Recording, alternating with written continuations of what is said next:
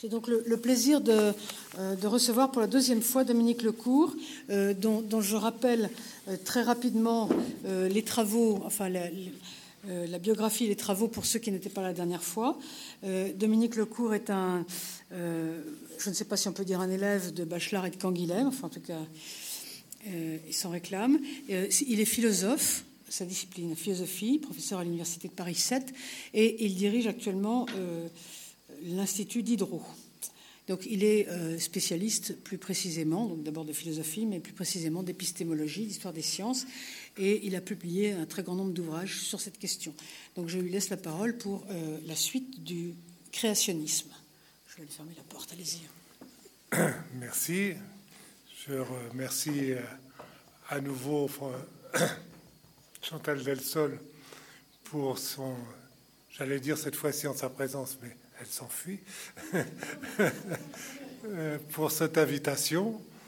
Et je vais donc procéder au deuxième épisode d'une histoire dont nous avons commencé à analyser les soubassements la fois dernière, c'est-à-dire il y a un mois. Je vous avais montré que, comme, dans quelles conditions les fondamentalistes protestants américains avaient été amenés à élaborer une doctrine prétendument scientifique dans les années 1970 sous le nom de science de la création ou dans un mouvement dit de créationnisme scientifique. Le chef de file de, cette, de ce mouvement étant un Henry Morris et le mouvement étant organisé autour d'un institut pour la recherche scientifique sur la création. Il faut dire, et je l'avais déjà annoncé, que la crédibilité scientifique revendiquée de cette doctrine est vraiment faible. Et elle est si faible qu'aucun biologiste de quelque renom n'a jamais pu réellement prendre cette construction intellectuelle au sérieux.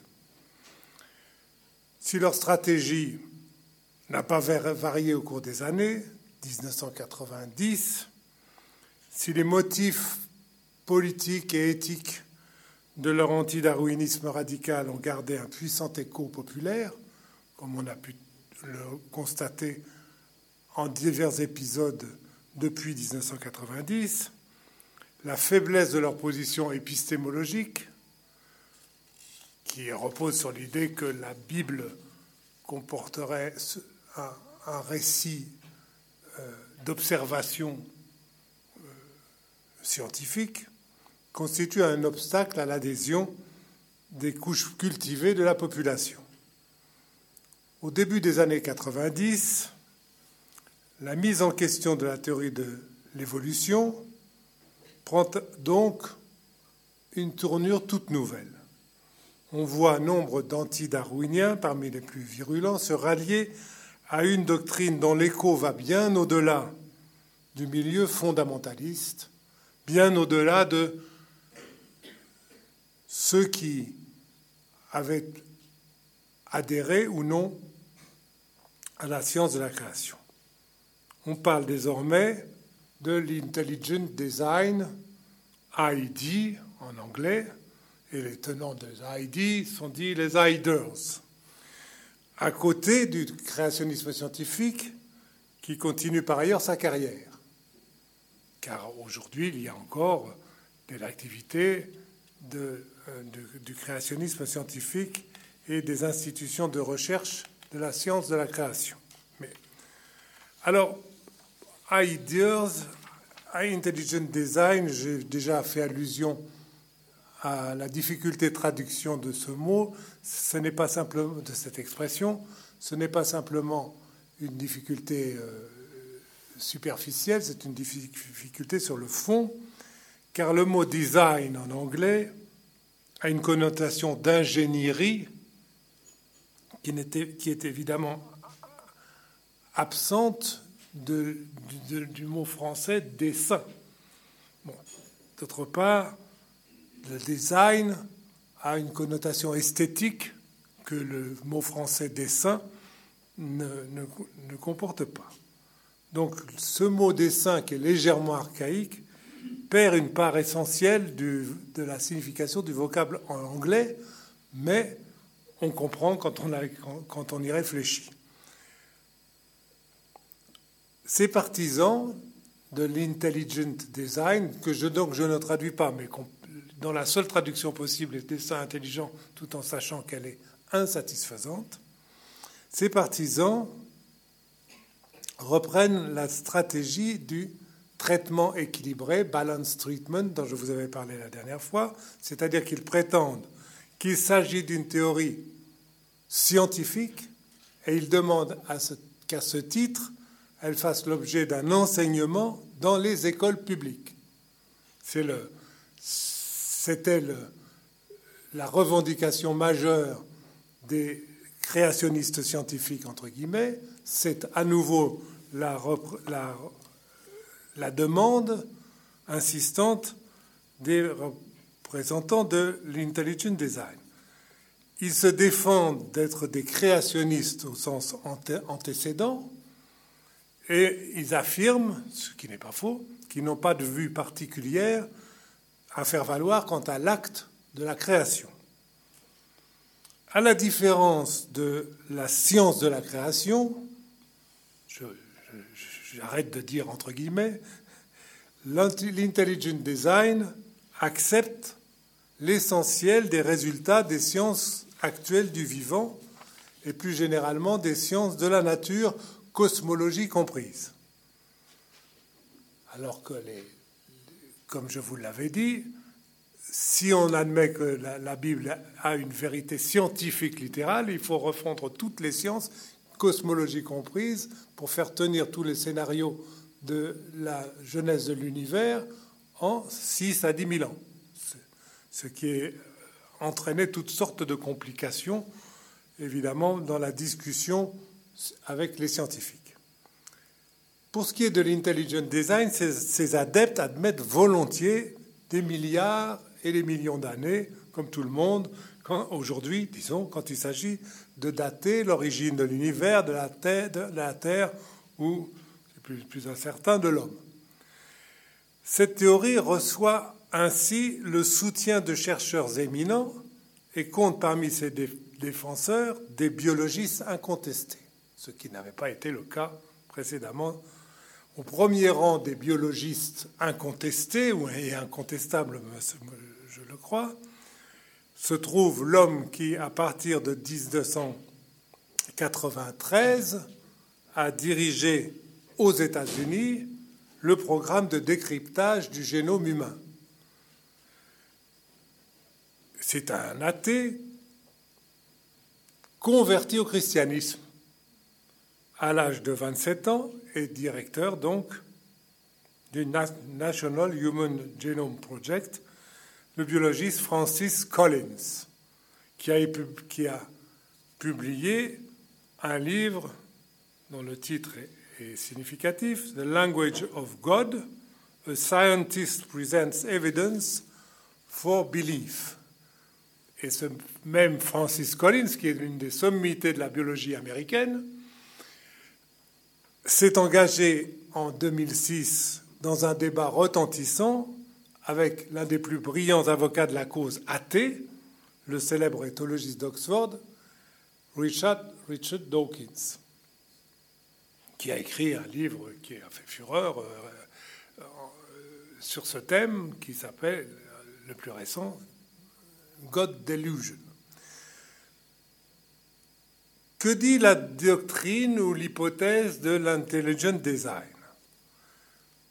Avec des variantes de détails dans lesquelles je n'entrerai pas, mais elle soutient que l'ordre et la complexité du vivant imposent à la pensée l'idée que l'évolution est guidée, orientée par une force, une entité directrice qu'on ne peut pas identifier aux forces physico-chimiques supposés par les darwiniens régler le jeu du hasard et de la nécessité dans la sélection naturelle.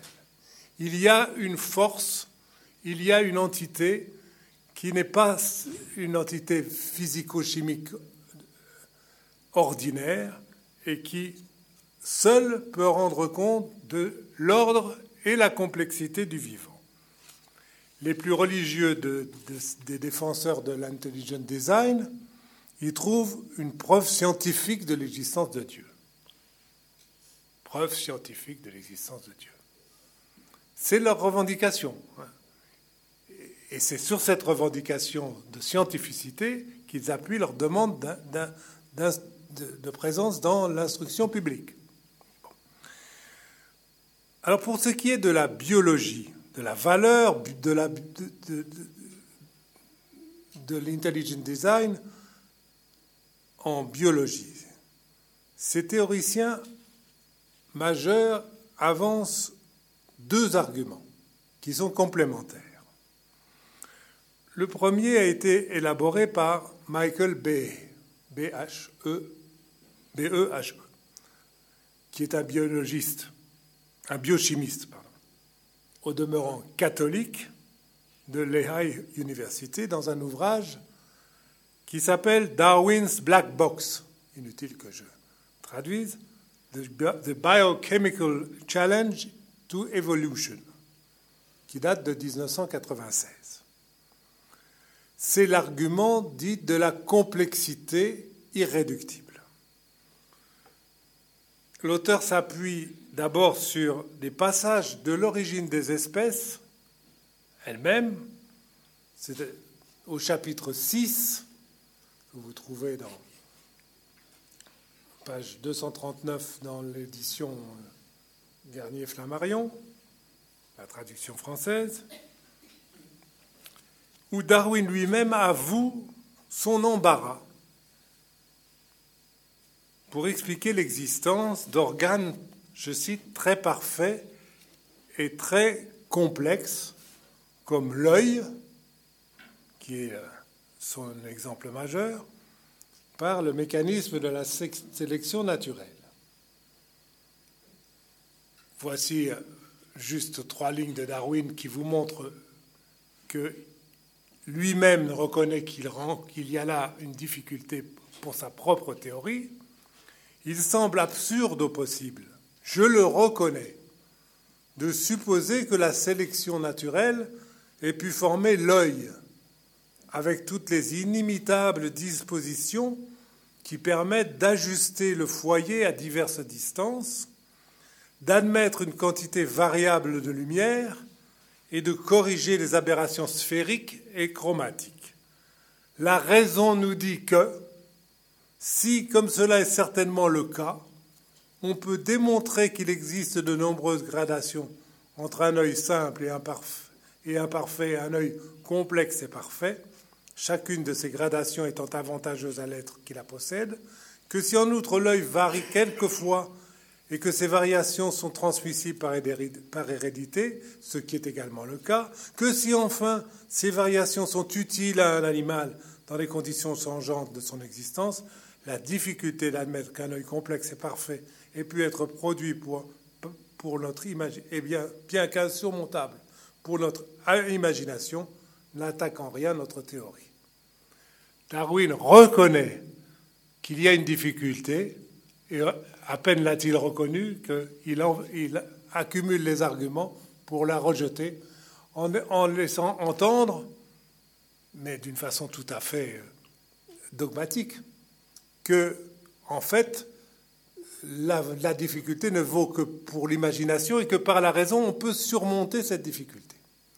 Eh bien, pour B, qui connaît très bien ce texte, qui, entre parenthèses, euh, comme les textes que je vous avais cités la dernière fois montrent la liberté de pensée de Darwin, qui, est loin d'être aussi, euh, aussi péremptoire que sont ses épigones, pour B, il est impossible, Darwin a raison, il est impossible, il a raison dans le premier mouvement de sa phrase, il est impossible d'expliquer la production des organismes complexes par un agencement progressif d'organes supposés simples.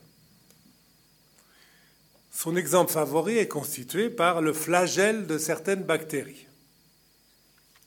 Quand on analyse la structure de ce flagelle, on constate qu'il est constitué d'une cinquantaine d'éléments différents, dont l'ajustement strictement fonctionnel permet considérer comme une véritable machine.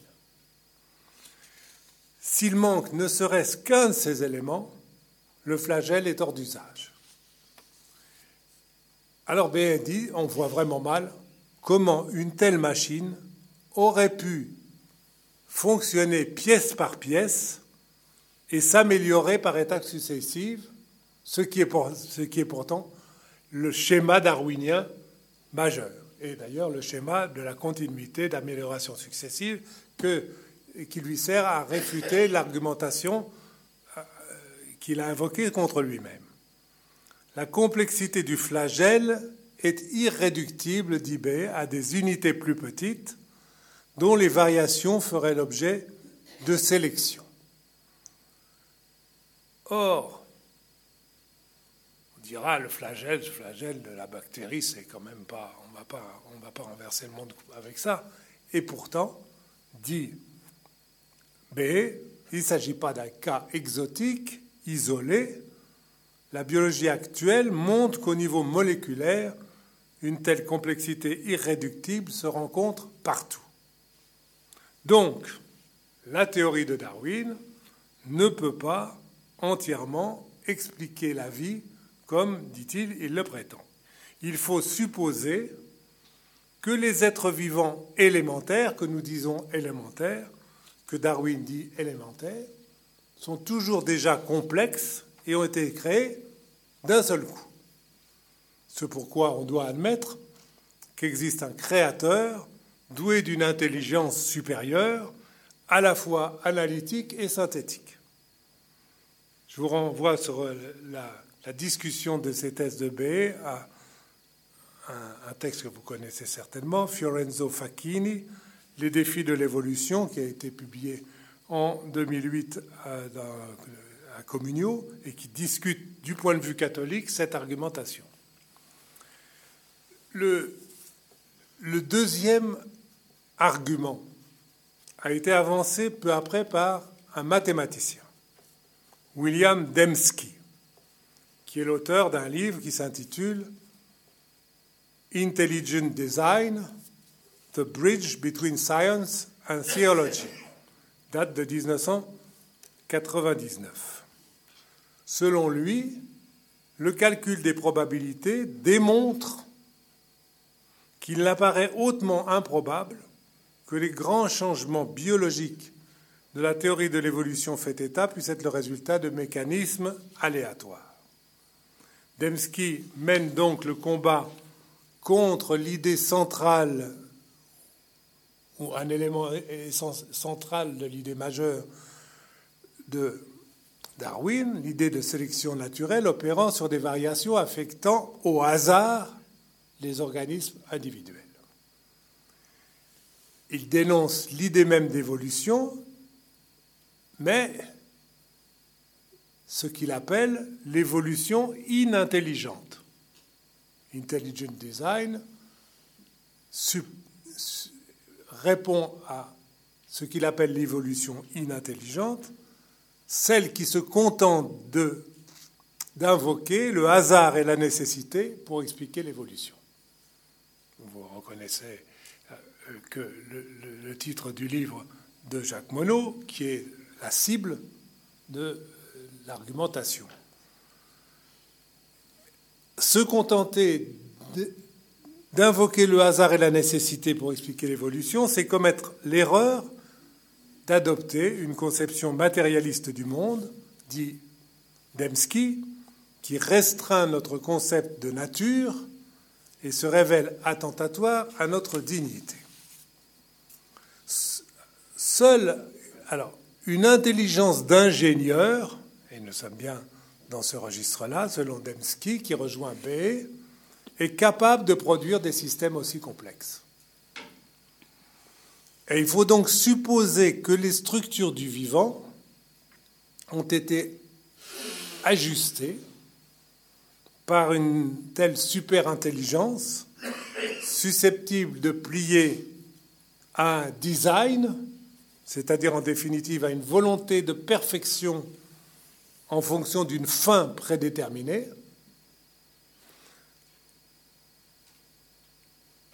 à cet adversaire qui crie à l'obscurantisme, Dembski réplique que l'intelligence qu'il invoque, point très important, doit être considérée comme une intelligence naturelle.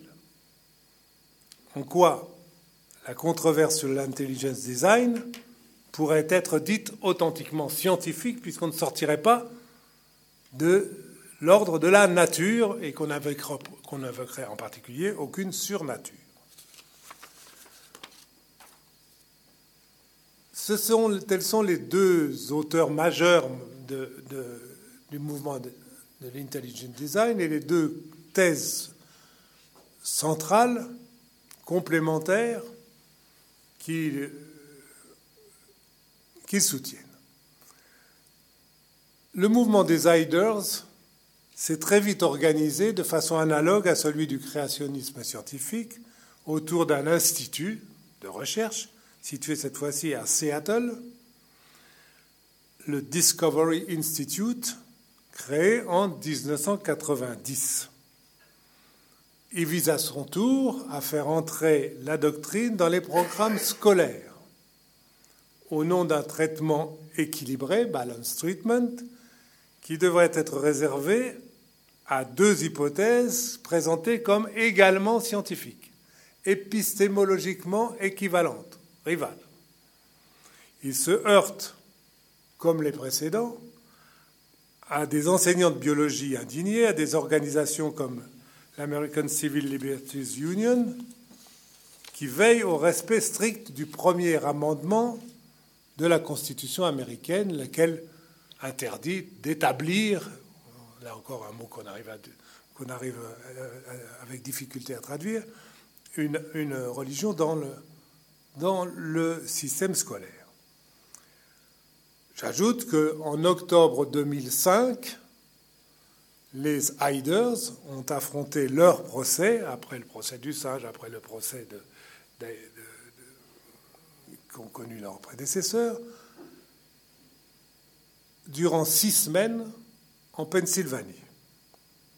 Il s'agissait de la décision du conseil scolaire de la région de Dover, qui est une petite euh, zone rurale à, l'ouest de la Pennsylvanie, de, pardon, de Philadelphie, d'enseigner aux élèves la thèse de l'intelligent design comme alternative à la théorie darwinienne. Si vous enseignez Darwin, la théorie de l'évolution, la théorie de la sélection naturelle, alors vous devez enseigner comme une alternative la théorie de l'intelligent design. La conclusion du tribunal en date de 20 décembre 2005 rejette le texte comme contraire au premier amendement, parce que cette doctrine ne saurait être, je cite, dissociée de ses antécédents créationnistes, donc religieux. Il reste que l'intelligent design continue à susciter l'intérêt et même l'adhésion de nombreuses personnes tout à fait cultivées aux États-Unis comme ailleurs, et qu'il a contribué de façon décisive à renforcer le mouvement en, faveur d'une version ou d'une autre du créationnisme scientifique jusqu'en Europe même. En Europe, par exemple, on a entendu une ministre néerlandaise de l'Éducation, Maria van der Hoeven, prendre position en faveur de l'intelligent design. De même que le vice-ministre de l'Éducation polonais, Miroslav Orzechkowski, excusez-moi, je prononce mal le polonais. D'après un rapport qui s'intitule État, religion, laïcité et droits de l'homme, qui date de, juin 2007, par Guy Langagne au Conseil de l'Europe, le mouvement créationniste, sous toutes ses formes, se répand en outre en Belgique, en Russie, en Allemagne. Alors, c'est à la fois de grands éclats, la polémique qui se noue autour de l'intelligent design, et en même temps, mais c'est la, la, raison de la, de la force des éclats, de grands malentendus. Car la plupart des tentatives de réfutation opposées à la doctrine de l'intelligent design par les défenseurs du darwinisme ont en réalité contribué à accréditer l'idée que la controverse était scientifique, comme le souhaitait d'ailleurs Dembski. C'est ainsi que, par exemple, et parmi d'autres, des bibliothèques entières maintenant, Kenneth Miller, qui est professeur de biologie à l'Université de Colorado, a entrepris dans plusieurs ouvrages de réfuter l'argument du flagelle en faisant apparaître des mécanismes simples à l'origine du fameux moteur de la bactérie.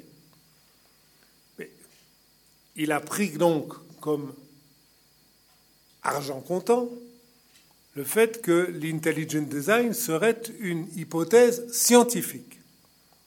Et il, il s'est employé en tant que scientifique, non d'ailleurs sans succès sur certains points, à réfuter les arguments biologiques qui étaient avancés.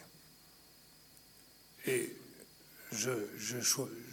j'invoque Kenneth Miller non seulement parce qu'il a écrit deux ou trois livres importants sur la question, mais qu'il a été amené à témoigner lors du procès de Dover auquel je faisais allusion à l'instant, et à s'apercevoir qu'en définitive, ce type de réfutation ne suffisent pas. On peut examiner les erreurs épistémologiques commises, on peut les illusions, les, les thèses différentes en biologie, mais ce qui est en cause, visiblement, il le sent, est de notre nature dans l'histoire des relations philosophiques entre science, politique et religion telles qu'elles se présentent aux États-Unis. Nous allons revenir là-dessus pour finir. Mais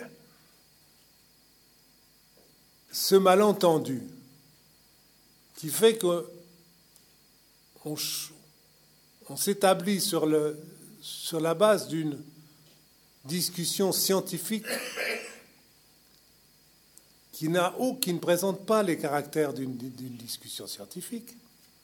Ce malentendu a fait que plusieurs chercheurs, ce sont les éclats, préfèrent maintenant attaquer l'intelligent design sur son versant religieux.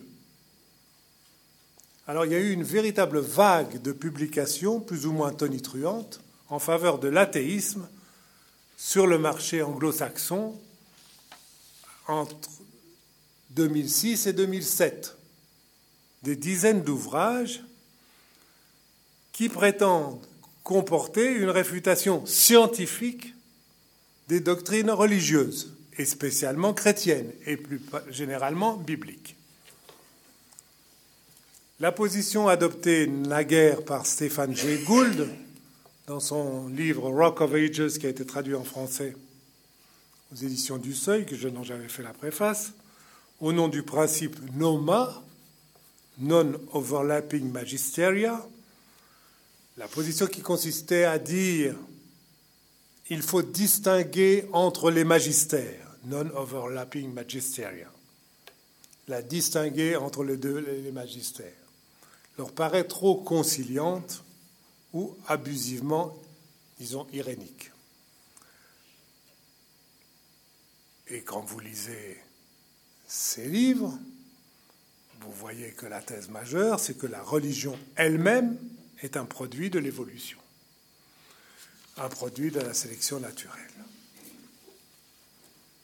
Voilà pourquoi Dieu tel qu'il est présenté dans les, dans les religions du livre Dieu tel qu'il est défendu par les protestants américains, Dieu tel qu'il est présenté par les catholiques, est une illusion, code delusion, une illusion dangereuse.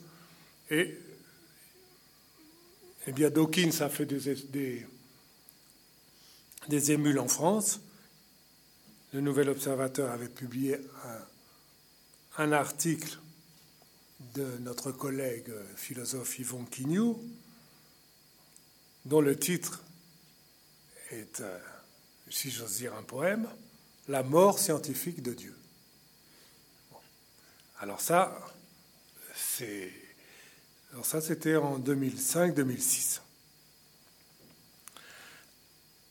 Eh bien, on peut dire, je crois, comme Michael Ruse, qui est philosophe canadien, darwinien, que certains biologistes ont une propension à transformer la théorie de l'évolution en religion séculière, capable de tout expliquer, y compris les phénomènes moraux et religieux. Bah, nous avons rencontré ça en discutant l'autre jour, enfin le mois dernier, sur les textes de Darwin lui-même. Mais aujourd'hui, les prudences de Darwin,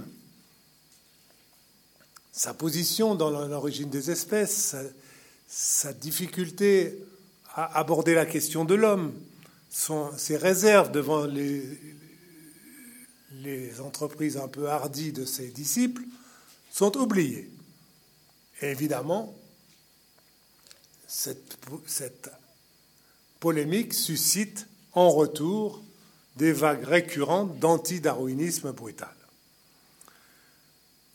On peut regretter, c'est du moins mon opinion, qu'un évolutionnisme parfois sommaire se soit offert depuis un siècle et demi à servir de base scientifique aux sciences humaines et sociales, alors même que nos connaissances du comportement humain restent irréductibles à de simples connaissances biologiques. Vous connaissez les titres. Biologie de. Combien de livres à succès donnent à croire qu'ils apportent une explication biologique de leurs objets Les passions, les émotions, le désir, etc. Il y a même une maison d'édition qui s'est spécialisée dans la biologie de, avec d'éminents contributeurs alors qu'il ne s'agit jamais, et il ne peut jamais s'agir que de considérations biologiques sûres. Là, ça va. Mais biologie 2, c'est l'affichage d'une position réductionniste et d'une interprétation abusive de ce qu'on peut tirer pour les phénomènes moraux, sociaux et plus généralement spirituel, de l'œuvre de Darwin. Alors, ces réflexions, ces considérations sûres fournissent de passionnants thèmes de, méditation philosophique sur la spécificité des valeurs qui règlent la vie humaine en tant que telle. Mais c'est contre la la volonté de leurs propres auteurs.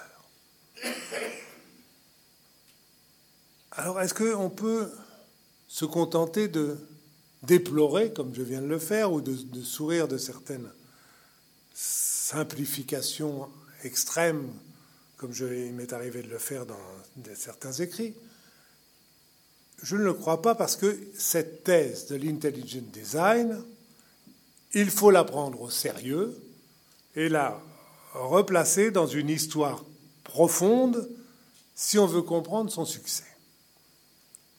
Et de fait, elle est connue de longue date des philosophes.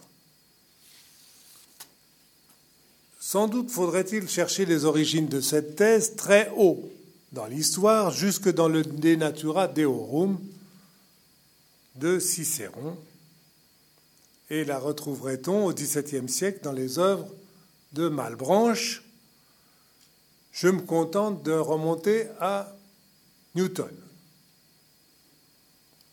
Newton en 1687 dans son ouvrage majeur, Les principes mathématiques de la philosophie naturelle, qui, après avoir exposé son système de la gravitation universelle, conclut par ces lignes surprenantes que je me plais toujours à lire à mes étudiants physiciens qui n'en reviennent pas, cet arrangement aussi extraordinaire du Soleil, des planètes et des comètes n'a pu avoir pour source que le dessein et la seigneurie d'un être intelligent et puissant.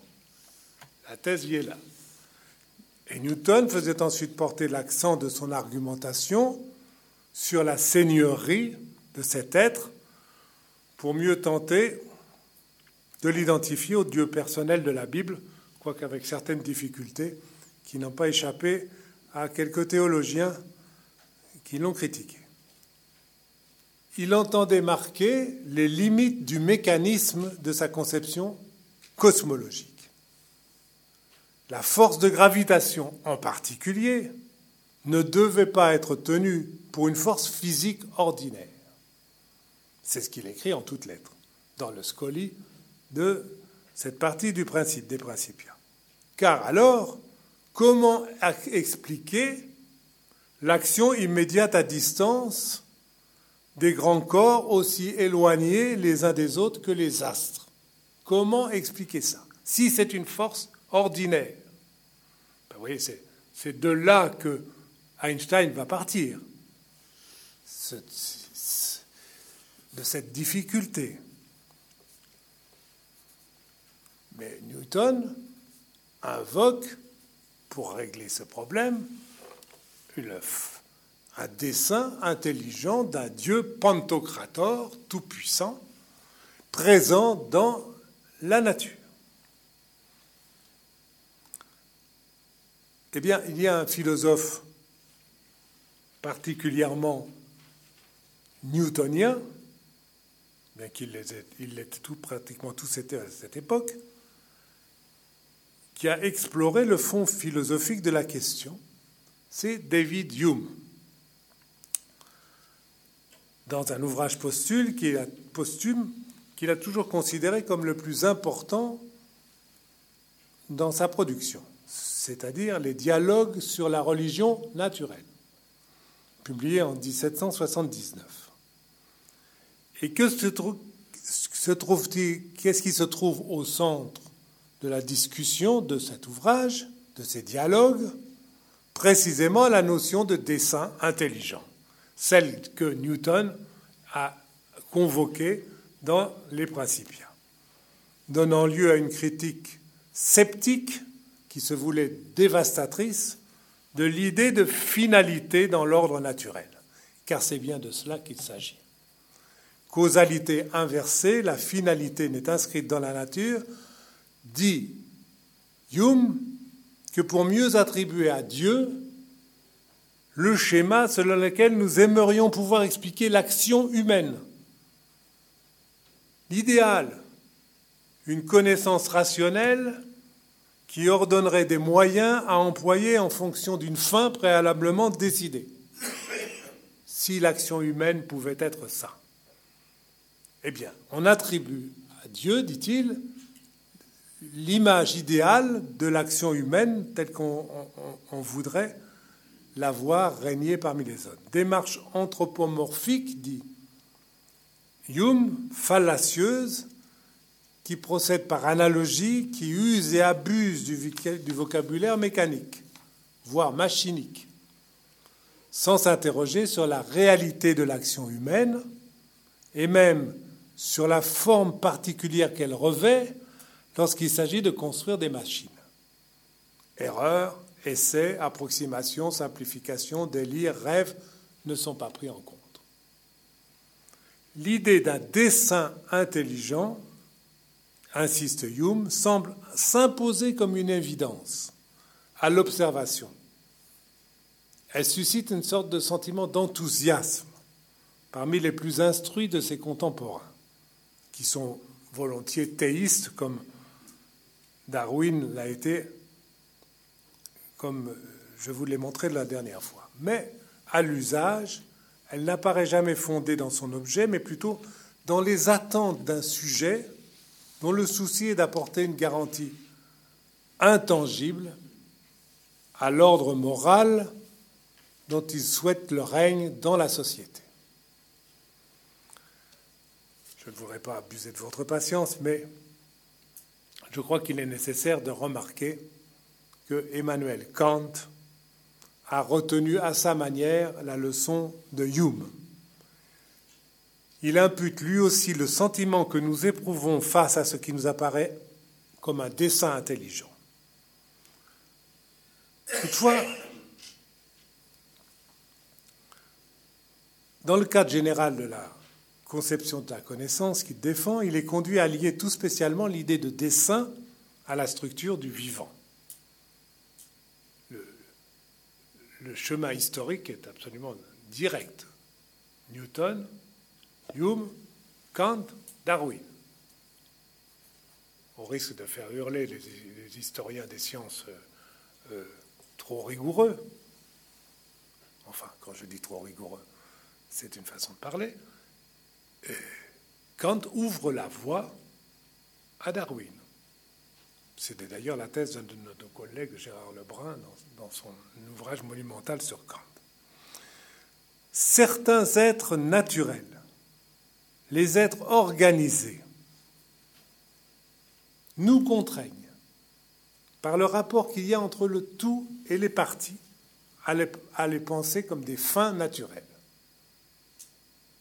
Vous ne pouvez pas les penser comme des phénomènes physiques ordinaires, vous avez à les penser comme, alors je cite, un produit organisé de la nature est un produit dans lequel tout est fin et réciproquement aussi moyen.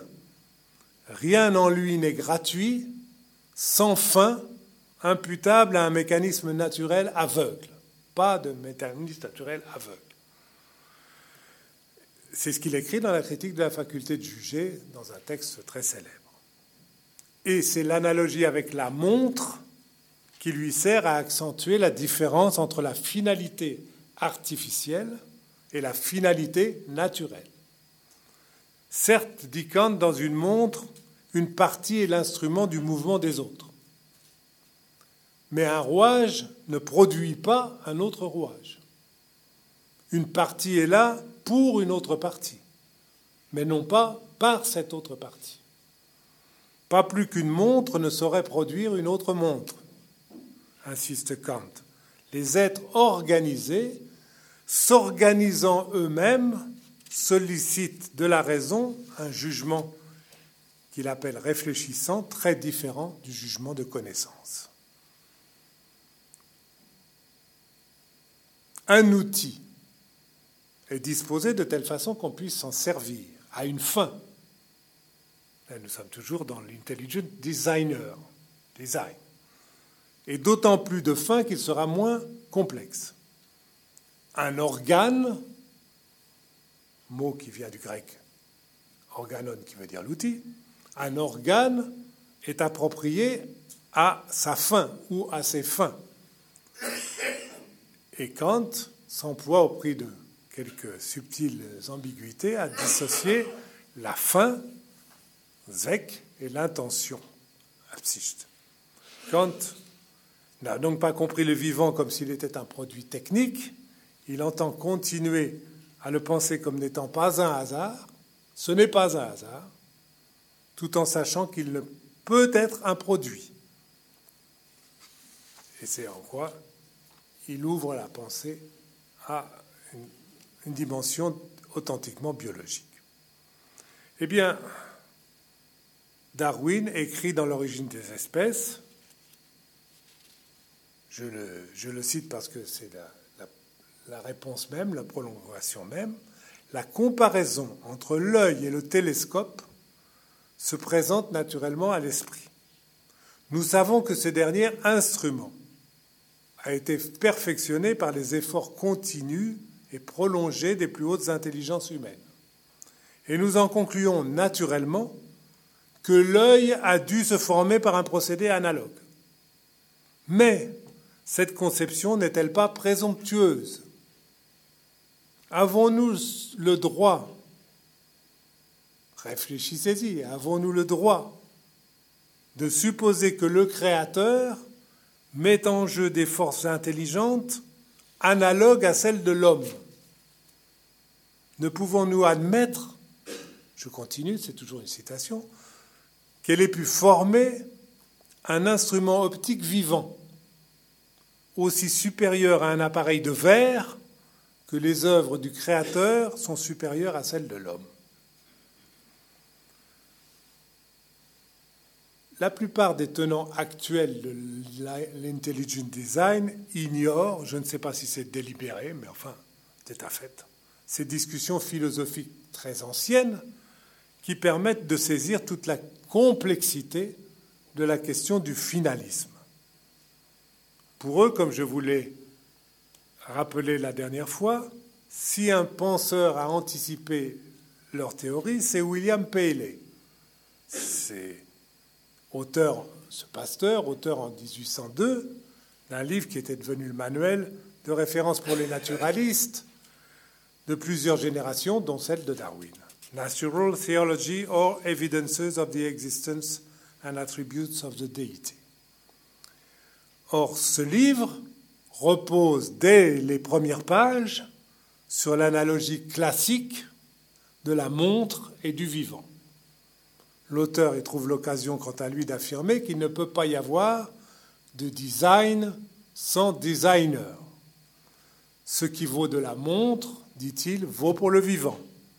Et le meilleur exemple en est encore une fois l'œil, l'organe complexe qu'est l'œil.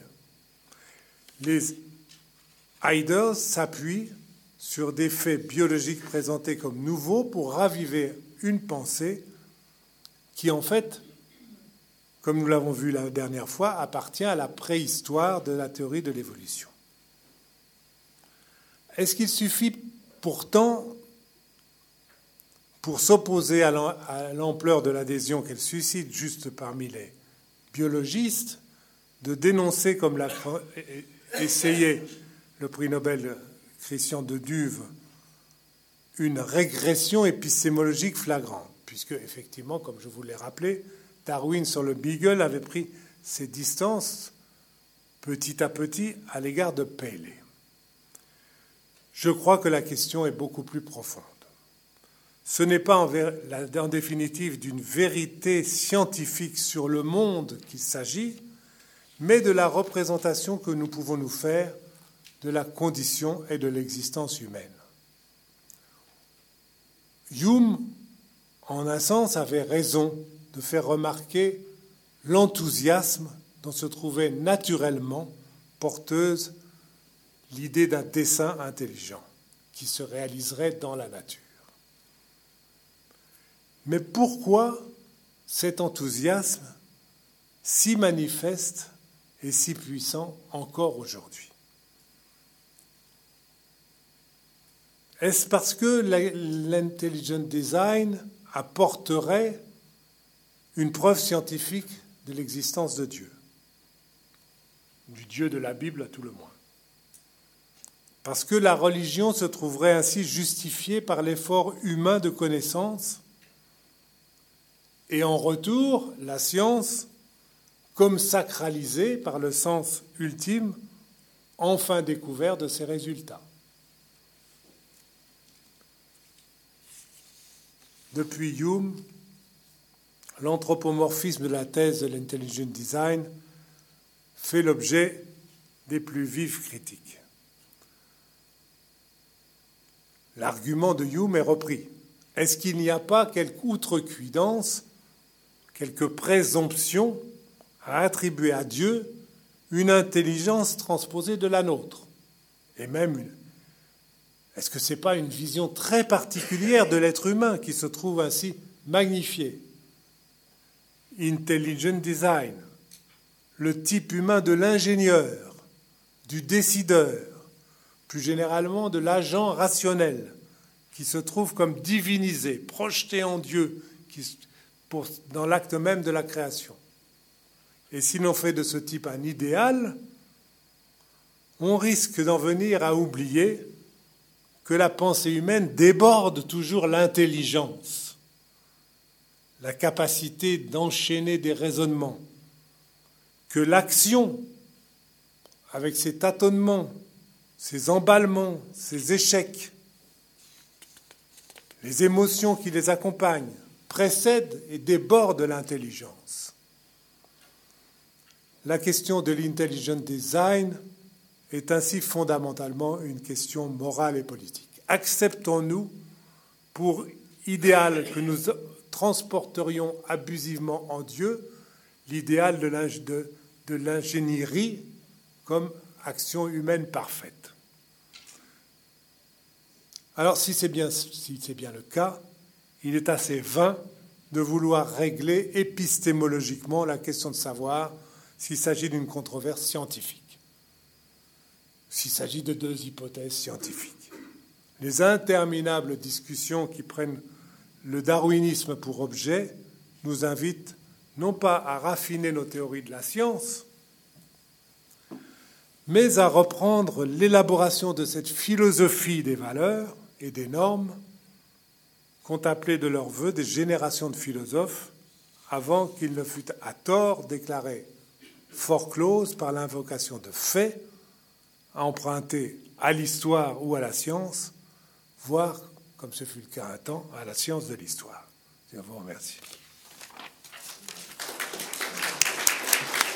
Je suis donc prêt. Merci beaucoup. Je regrette d'autant plus de ne pas avoir été là la, semaine, la, dernière fois, parce que c'est vraiment, vraiment éclairant sur une question qui est, qui est très complexe. On n'ose pas, pas aller pêcher les livres parce qu'on a l'impression que, qu'on n'y connaît rien et qu'on trouvera toujours les mauvais livres. C'est très important d'avoir une, explication. Et vous nous servez de, vous êtes un, très bon intermédiaire pour, pour nous. Alors, euh, qui euh, veut commencer, monsieur?